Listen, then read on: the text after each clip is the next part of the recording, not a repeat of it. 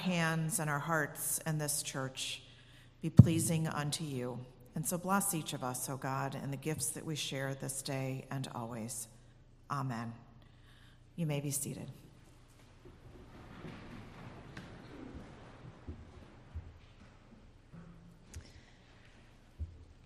Our scripture reading today comes from the Gospel of Mark.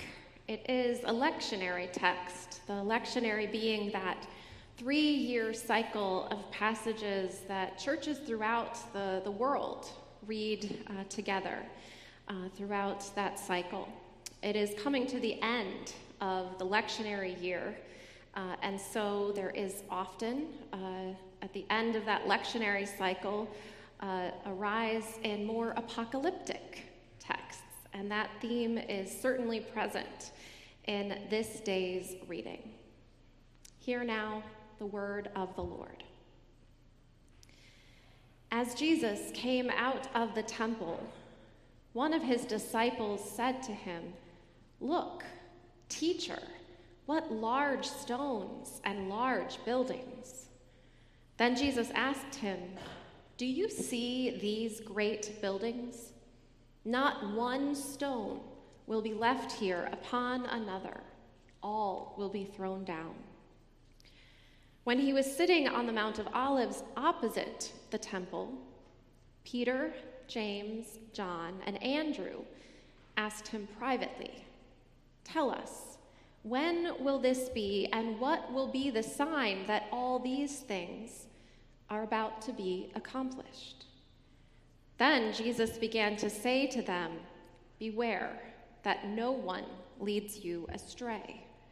Many will come in my name and say, I am he, and they will lead many astray.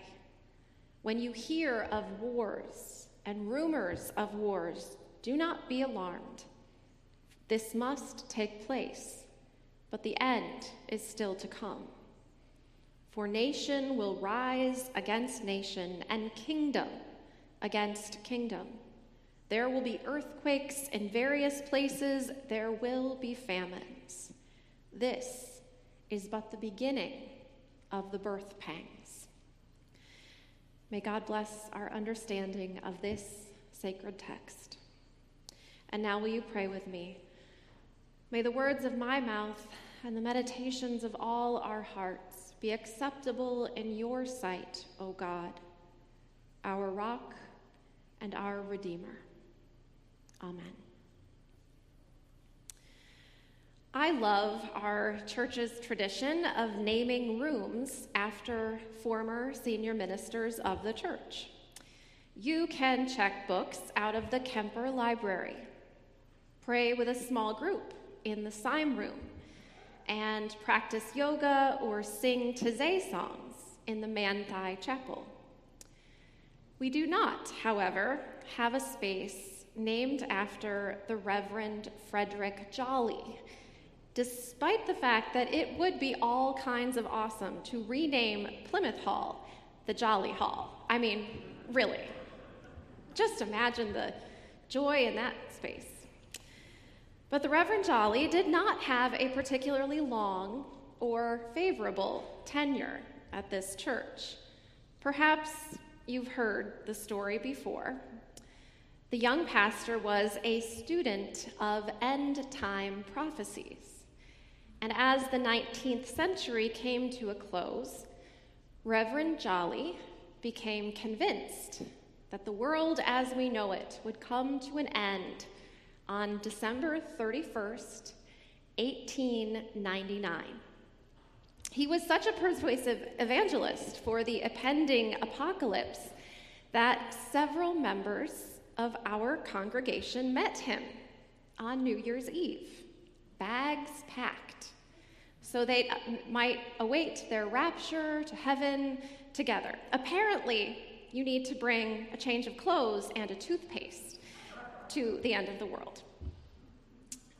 Unsurprisingly, the church council accepted the resignation of the Reverend Frederick Jolly in January of 1900, and therefore we do not have our Jolly Hall. Jolly wasn't the first or last Christian to become enamored of such prophecies and predictions. For whatever reason, signs and symptoms of the end of the world are endlessly compelling to some folks.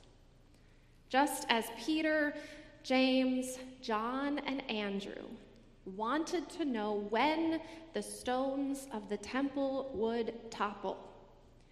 End times enthusiasts want to know when we get to sing that REM song at the top of our lungs once and for all. Does anybody know what song? It's the end of the world as we know it. I once got a room full of people to sing that song, and it wasn't in a church, it was in a back room of a bookstore. a good old hymn sing. It's the end of the world as we know it, and I feel fine. This passage is about the end. The destruction of the Jerusalem temple is tantamount to the end of the world. This is the beginning of a long speech about the end. Jesus describes a whole host of terrifying events from the fall of the temple to the shaking of the earth's crust. Every sort of warning bell alarms. Watch for false prophets, but keep watch for the Son of Man coming in clouds with great power and glory. There are also images of darkened moons fallen stars, prophecies of betrayal and suffering, and it all ends with the foreboding cry if he comes suddenly, do not let him find you sleeping. At one point in the speech, Jesus' words are chilling. How dreadful will it be in those days for pregnant and nursing mothers? Pray that this will not take place in winter because those will be days of distress unequaled from the beginning, when God created the world until now, and never to be equaled again. What on earth does this all mean? There are many interpretations of texts such as these. There are also many texts such as these. I can tell you what makes the most sense to me. These apocalyptic visions are ultimately about hope, not destruction, not fear, not doom, not death. They are about hope. The fact of the matter is this the world is always ending somewhere. A sacred building burns to ash. A beloved son will not come home. A parent falls ill. A dream dies. A marriage dissolves. A virus mutates. A climate changes a nation descends into violence and rancor. The world is always ending somewhere. And for the last few years, it's felt a bit like the world is ending everywhere. It feels like evil has tightened its grip on God's good creation. And it is in times and places like this that apocalyptic visions flourish, times and places where despair and evil are most acutely felt. I looked up some of the headlines in December 1899, and in many ways, it felt like any one of them could have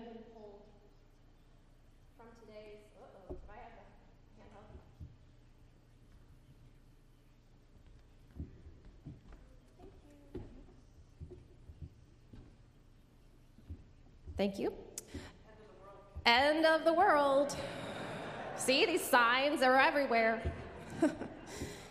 Any of the headlines in 1899 could have easily been pulled from today's news feeds. Another apocalyptic text, the book of Revelation, was written in the midst of excruciating oppression. John of Patmos, its author, was imprisoned when his visions came to him. Christians were experiencing vicious persecution at the hands of the Roman Empire. And in that moment, John cast a vision of vindication and hope. Evil would be trounced by God. Christ would claim a glorious victory, and the people of God would enjoy an eternity of pleasure in the presence of their Lord. This is about hope. The gospel is always about hope, always about good news. But Jesus does not offer false hope. Jesus does not say, everything's going to be okay, you're never going to suffer, there's nothing to be afraid of. Jesus does not offer cheap grace or empty comfort, though he sure was right that there would be false prophets who would fall all over themselves to sell you a feel good self help alternative. Jesus' message here is hopeful but brutally honest. It may get worse before it gets better, but it is going to get better. Better beyond imagining. After all, this is but the beginning of the birth pains. New life shall emerge. Christ will come again in glory. Wrongs will be made right. Broken relationships will be healed. Despair will be transformed into rejoicing. The kingdom of God will be established. And while its doors will always be open to sinners who long to come home, those doors will be impenetrable to the forces of evil. The world is always ending somewhere. We know this much is true. But this is also true. Christ is always showing up somewhere. Christ will come again in glory Friends, this is a real and true story. I would pack my suitcase for this truth. But we do not need to prepare to go to God when God is right here in our midst. Christ will come again in glory, and in the meantime, as often as not, Hope scooped my sermon today. Christ shows up in the center of our suffering. I say hope scooped my sermon, but I love when the Holy Spirit plants the same seeds. It is when we are at our lowest, grappling with pain and loss and fear and death, that Christ comes to us. If we aren't paying attention, we could miss it. But if we know what to look for, the signs are there. It doesn't take a Reverend Jolly to recognize them. Christ shows up in the kindness of a friend, the mercy of a stranger. Christ shows up in the laughter of a child, the wisdom of an elder. Christ shows up in the factory and the forest preserve, the hospital and the courtroom, the playground and the dinner table. Christ shows up here in this sanctuary where two or three are gathered in his name. The world is ending somewhere, but Christ is clear. This is not how the great story ends. Let us be people of hope, with eyes to see and ears to hear the love the grace and the goodness of our God. Amen.